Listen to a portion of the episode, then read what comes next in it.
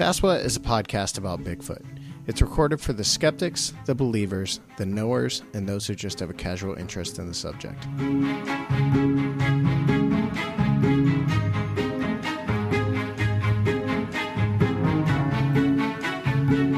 For more information, visit saswat.com.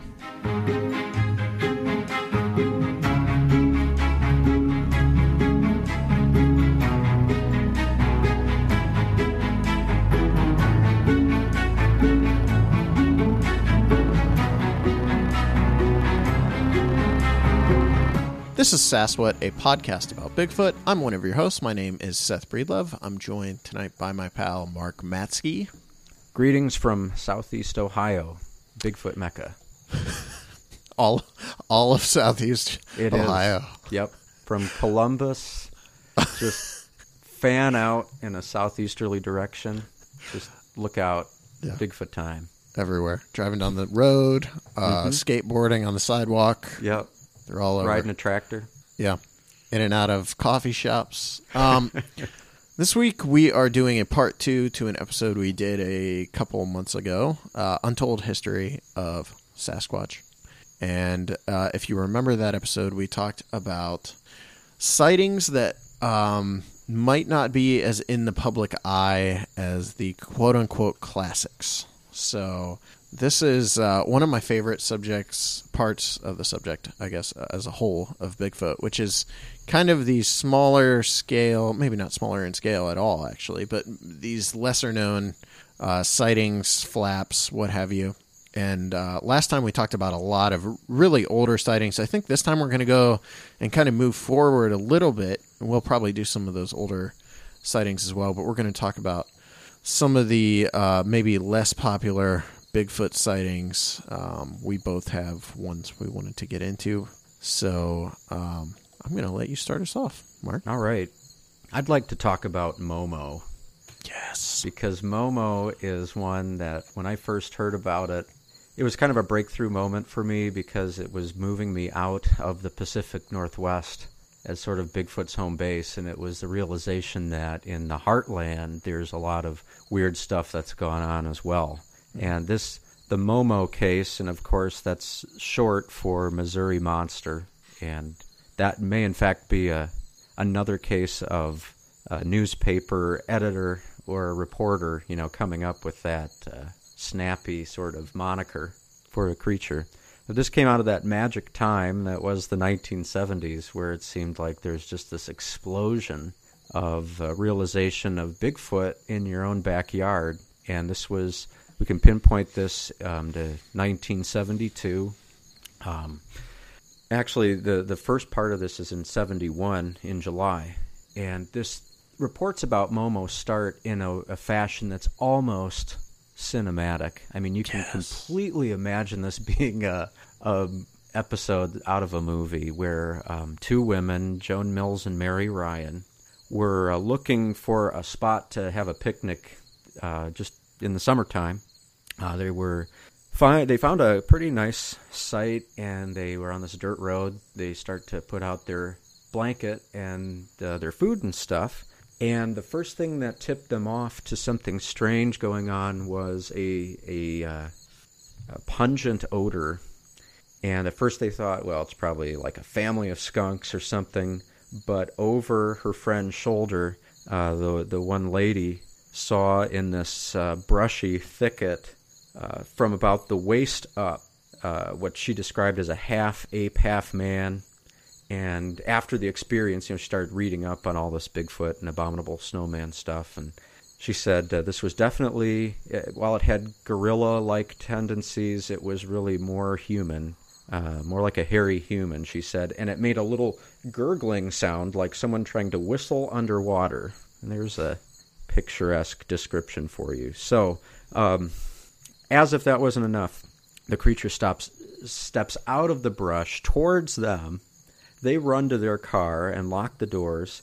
Uh, the creature kept making this gurgling sound and uh, actually sort of rubbed the, the hood of the car and then tried to open the doors. Like, actually went for the handles and tried to get the doors open. So um, they had the presence of mind to uh, blow the car horn, and uh, it startled the creature. It jumped straight in the air, evidently, moved back. They kept beeping the horn, and they, they did this because uh, in the middle of this whole thing, they made the realization that um, her purse was still out there on the picnic blanket. So, and, and the keys were in her purse to the car. So they had to try and, and get rid of the creature, and the car horn seemed to be working.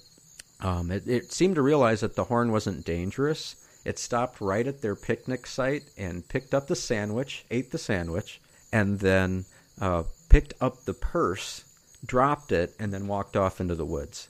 And so uh, Joan Mills ran out of the car, grabbed her purse and the keys, and they tore back to St. Louis and actually submitted a report to the Missouri State Patrol.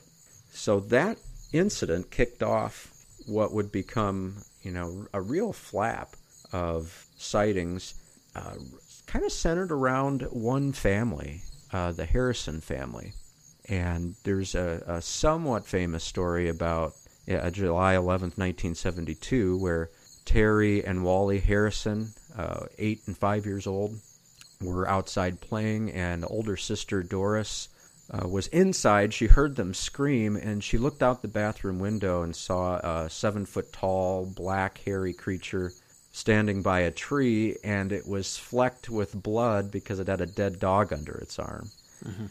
And the Harrison's dog got sick shortly after that, and that started uh, Edgar Harrison, their father, on sort of this crusade to try and find out the truth about Momo. It seems like Momo really hated dogs, just in general. But uh, one of my favorite things about Momo was the title of the first story that centered around Momo, uh, which ran in 1972 July. Uh, it's just titled "There's Something on Marzolf Hill." Yeah, which sounds like the title of an old like B horror movie. yes, it does.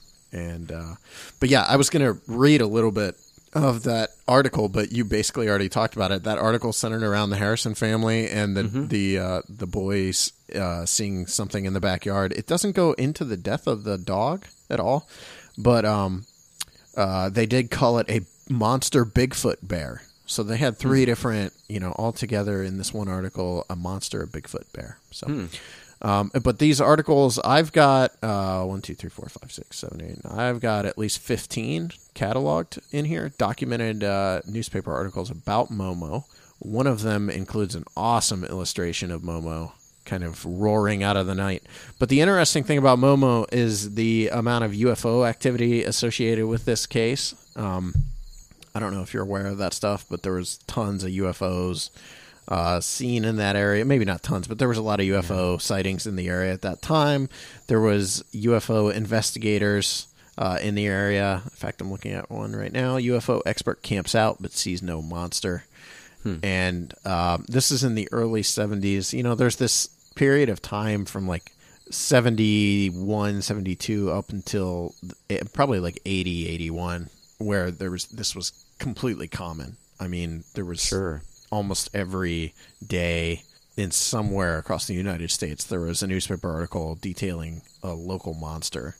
Um, but Momo is one of my favorites. Um, yeah, the fascinating thing for me about Momo is the the dad's uh, sort of obsession with proving that this whole thing was true. Mm-hmm. You know, and he, he gets to a point. It, you know, there's elements sort of of close encounters where somebody becomes obsessed uh, about finding the truth about something. And in his case, you know, he took a leave of absence from his job and spent uh, 21 consecutive nights camping out, trying to get a bead on the reality of this creature, mm-hmm. and felt that he had kind of determined that Momo could use his uh, pungent odor as like a smokescreen almost, or to throw people off. Like he could direct it in one direction and he would the monster would take off in another and leave the you know investigators just completely empty-handed. Right. And just just that angle of the story to me, there's something kind of human and compelling about that. Like this dad wanted to really turn up some sort of definitive proof that this was going on. Yeah, and they uh, the family held like a uh, uh, like a prayer meeting one night in their backyard. Do you know that Yeah. story? Yeah. And the cr- the creature supposedly came out of the woods and kind of. I don't know if anything happened beyond that. Did it just come out of the woods and terrify everyone? Well, I I think the way that that went down is that they could hear it coming. Mm-hmm. You know, they could hear it getting closer and closer and making uh, sort of this uh, growling sound, loud growl, and his family wouldn't allow him to stick around and actually see it. They pleaded and begged him to get, let's get out of here, which they did. Uh, They drove away before anything was actually sighted. But yeah, it's uh, it, it's it's intense, you know. You And can't uh, you can't play down the importance of it too. I'm looking at an article that was in Oklahoma City right now in July. This would have been July 72 as well. And this these sightings don't end in 72. Um, I have reports here from 73 as well. Um, articles from 73 as well. Um, but this article says zoo director o- offers home for the creature. And this was the Oklahoma City, City Zoo, uh, basically, you know, joking around saying, "Come, come, stay with us, monster. Come stay with us." So, um, yeah, this this, I think a lot of what we're going to talk about tonight is probably these uh, smaller town sightings, small town monster sightings. Um, I've got one close to me that I've talked about a few times on the show, and if you follow the blog at all, I've I've blogged about it because this was one of the first things that I had researched on my own was the uh, sightings here close to where I live in Wadsworth, Ohio. Of the River Styx monster, there's a town near where I live called River Styx. It's a tiny little village out in the middle of nowhere, um, between here and Medina, um, called River Styx. And the first sighting that I've got on the BFRO database is from. Actually, let me see. I pulled it up and now I lost it. Um, no, that's 2076. So, so 1976, there was a sighting um, r- right outside of. Actually, right outside of where I live now on Greenwich Road. Uh, this lady said, I just read of a woman who is now 39. Her sighting was in 76. That blew me away. My sighting was the same year. I was 12 years old when my parents built our house right next to my grandparents and then over a footbridge to my great grandparents' house.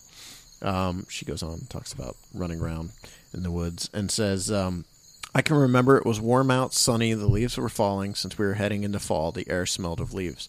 I was standing on my great grandparents' property. With permission, I could basically go all the way to the back to the highway, usually with a friend. I was told never to go further than Great Granny's woodline. That day, I went further past her woodline into the woods that was on the right hand side of the road. Through the woods was another family's home. Home. I started walking through the forbidden path, and about halfway through is when I saw something brown and hairy in a squatting position. At first, I thought it was a dog. Then it stood up. It was at least seven feet tall or more. I stood there in a frozen position and stared at it. I ran before it could turn around. I was in total fear. The back was covered in hair. The arms hung down. It had very broad shoulders. The body was covered in brown hair. Um, and that was a BFRO report that was submitted in 2004, and her sighting was back in 76. Um, there was another sighting out on River Styx, uh, right, actually right by that exact same location, um, over by Greenwich Road, which I I know right where that is. It's not far at all from where I am actually. Um, let me see. I lost one of these that I had. There's one from '78. Um, so I did research into this. This was like one of the first ones that I I really like looked into, and it was mostly because I was, you know, obviously it's close to where I live, so it's easy to look into. Um, interesting thing about River Styx is that it it got its name because there was a swamp there, and there still is a lot of swamp and and forest and and river and streams and all that. It's it's very uh, sparsely populated farm country. Not that it's completely, you know, no one's living out there, but there's a lot of farms and stuff, but uh, but also big chunks of woods. And um, it it got its name because of uh, the swamp, which they said was a, a vast, impenetrable swamp that was inhabited by black bear, cougar, and rattlesnake. Um, and anyone who went in there died. So um, it's kind of cool to think that maybe even back when the settlers formed the village of River Styx, there might have been something. Now, having said that, I have asked around out in River Styx, and none of the locals that I've talked to knew what I was talking about. Hmm. Not not that I talked to. I mm-hmm. do know that there are people out there because I've heard stories from other people recounting people from that area telling them about seeing this thing or knowing someone that saw this thing, but it's not very well known. I don't think it's exactly popular, especially now, because it looks like most of these sightings were 70s and then up into the two, early 2000s. And if you go out there now, it kind of makes sense because that area is becoming more and more developed, especially around it. Um, so I don't know if maybe you know 70s. I imagine there was probably far less development out there. Obviously, Yeah. Did Um, any of those reports make the papers back then? No. Or is, no. So it's a lot of local knowledge, really. It's it's all just locals. Um, there's I spent hours at the Wadsworth Library going through microfilm trying to f- turn up something because I couldn't find any newspaper articles about it. Now, that's not to say there isn't. There might be something. There might you know be like a an article that ran that I just never found. Um, but as far as anything I could turn up, it definitely isn't something that is it's not well known. The River Styx mm-hmm. monster, I don't think, is very well known. There is a, a listener of the show who's who actually lives out in River Styx, and he was aware of it. So, I, and I do know that people out there are uh, some people out there are aware of it, but it's not a it's not even a Minerva monster situation where it's like 50-50. I think with the River Styx monster, it's f- few and far between people that live out there being mm-hmm. aware of it. But the stories are very interesting, and they're um, almost all right along River Styx Road, and usually in areas that are super wooded, um, and usually following a stream. So that's That my fits the fits the profile, doesn't it? exactly yeah. Excellent. And that's just got a great name too. That needs Ex- to yeah. Mm-hmm. be more well known. Just on the strength of that name too. Yeah. Incredible. I've got a report here, and this goes back to uh, 1965. The thing that really caught my eye about this is in light of sort of the uh, aggressive Bigfoot, and you know, we've talked about that quite a bit. But this goes back to World War II in the Siskiyou Mountains. Um, the owner of a lock and safe company uh, by the name of O.R. Edwards was out hunting. And Edwards says this is, you know, again, this took place in the southern Siskiyous uh, during World War II. He saw a large man like creature covered with brown hair, about seven feet tall, carrying in its arms what seemed like a man. I could only see legs and shoes. It was heading straight downhill on the run. Uh, I, of course, did not believe what I had just seen, so I closed my eyes and shook my head, to sort of clear things up.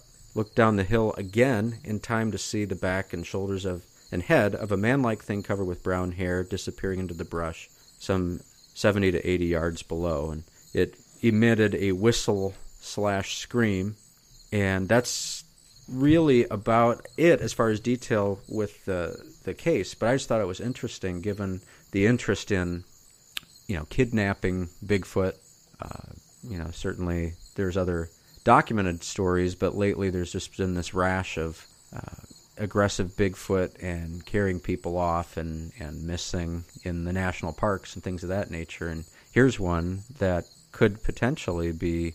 Uh, well, you know, who knows what it was, but to to have that take place as far back as the 40s is intriguing to say the least. and least. that's a that's a time without a lot of reports. I don't know what it is about the 1940s, but across America, especially Ohio, there are not a lot of Bigfoot reports or possible Bigfoot reports or any monster reports. Probably because of World War II. right. I'd imagine the public eye is on that. Sure. And your pool of men who would be out there, Mm-hmm. you know, hunting or otherwise engaged in some outdoor activity were, you know, on a, another field entirely. Sure, sure. Um, the uh, uh, 1902 February of 1902, um, I came across this report, and this is the only report, so there's not a lot to it. But I love the headline, which is uh, "Flee from Swamp Monster." Virginia Terror kills seven dogs and eats two. Whoa. Um, Suffolk, Virgi- Suffolk, Virginia, February 11th. L. Frank Ames, merchant of Bennett's Creek, 13 miles from Suffolk, last night had an experience with the dismal swamp monster, which earlier this week killed seven of Edward Smith's dogs ate two of them and attacked Smith himself. Ames shot the thing several times without effect and urged his six dogs to make an attack. The dogs fled in terror and hid. The monster escaped unharmed and was seen later sitting complacently on the curbing of Henry Jordan's wall. Um, it go, there there is more to it. It's described as long, gaunt form standing on two legs, vicious eyes, shaggy yellow hair. Whoa.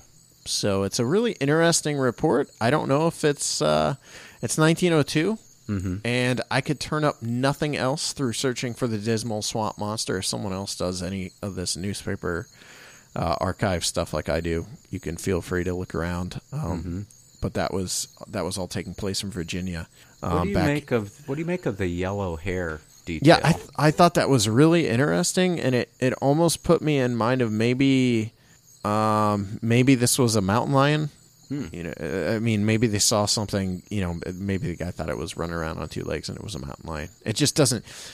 There's things about it that that it, it's either uh, some sort of over dramatized event to sell papers, or uh, might have been a, a misidentification. The yellow. I've never heard. Have you ever heard of shaggy yellow hair?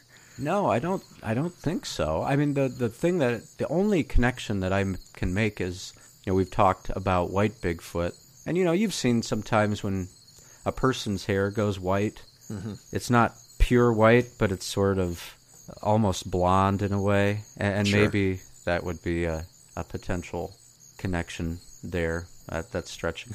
No, I mean the Sure. thing with the dogs though is pretty interesting, and and you know, you mentioned as part of the initial Momo report, uh, kind of a close-up view of that. But also with Momo, there was uh, Edgar Harrison found two dog graves that had been disinterred, and the bones spread out after the fact. So it, that's a whole thing unto itself. This whole antipathy between Bigfoot and dogs. There's just a lot of bad blood there. Well, another thing that that comes up in all of these is uh, let me let me just real quick. We can go to this one and then you can get another one here. But this is from, for some reason, this is back before I was cataloging these with a date, so I don't have a date on this one. It just says uh, New York Monster article, but it's it's out of New York. It looks like seventies. I'm gonna guess sometime in the seventies, but um, I thought there was some some really uh, cool quotes in here. Stories of the monster of Black Hand Gorge or the Clay Lick creature, whichever you prefer, are spreading. Mrs. Cindy Nethers, Route 4, said the monster has been sighted on her property and she believes something is going on up here, but I'm not sure what it is. Mrs. Nethers says the real problem is not the so called monster, but the people looking for it. People are coming up here from town with rifles, bows, and arrows, and one man, I believe it was last Thursday, came up here with a bazooka.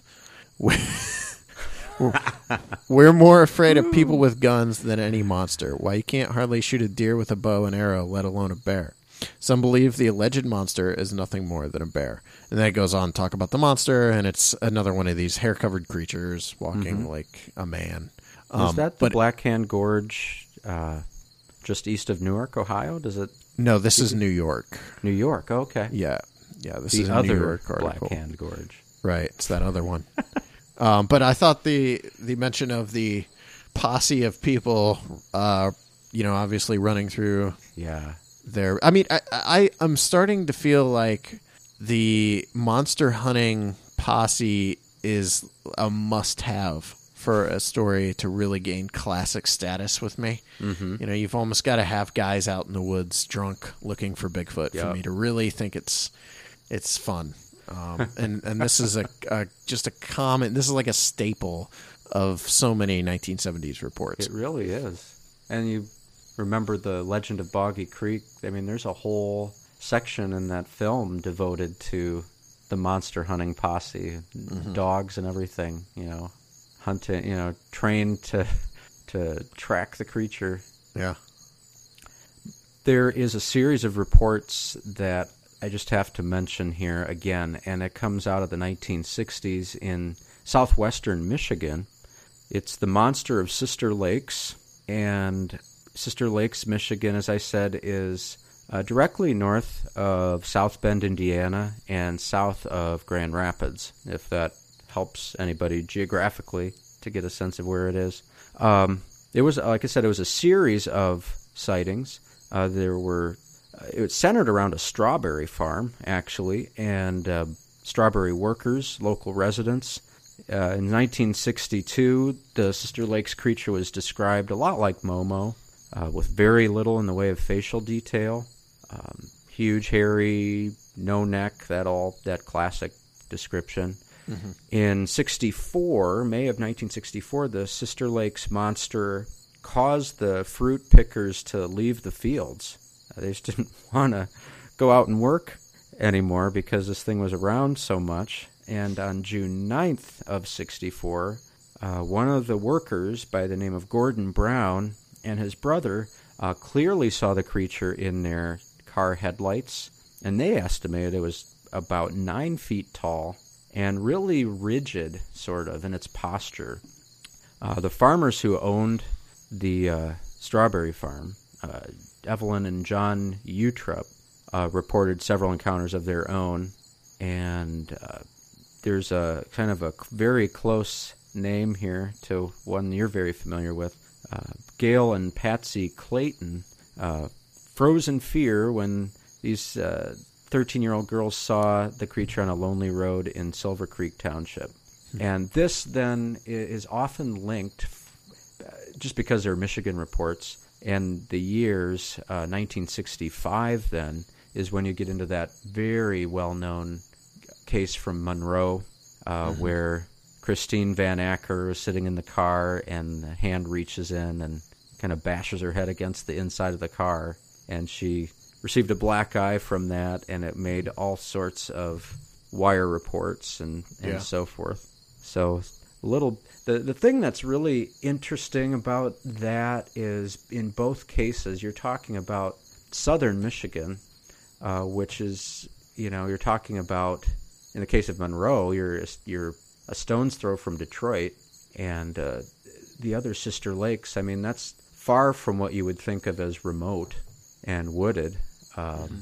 So it just makes it a, a kind of an odd place for these type of reports to come out of. And there's more, you know, in, in the case of Michigan, uh, in uh, in and around Monroe, which is uh, seems like an illogical place, really, for Bigfoot to be hanging out.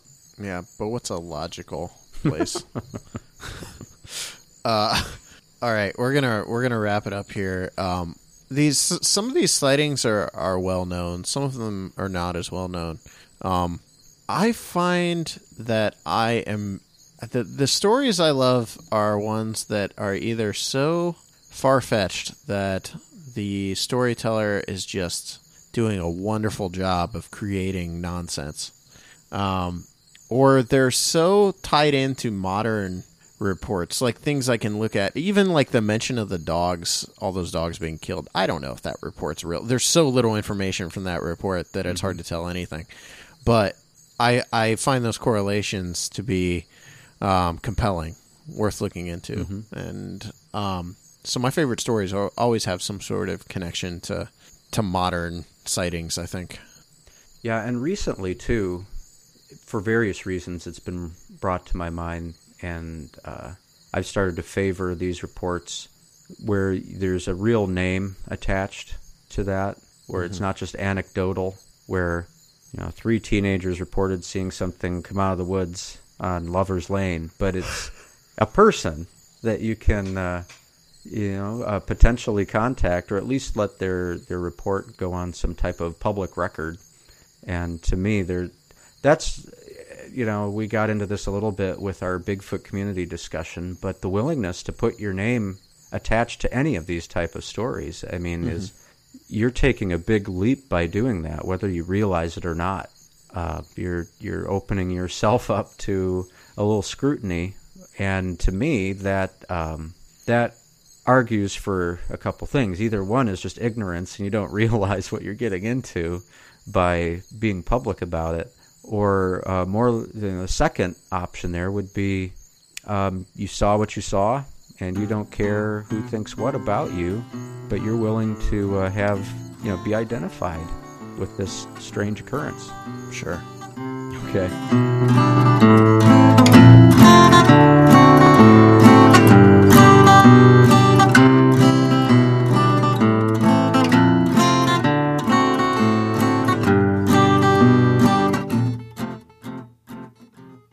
Join the conversation at facebook.com slash sasswhat.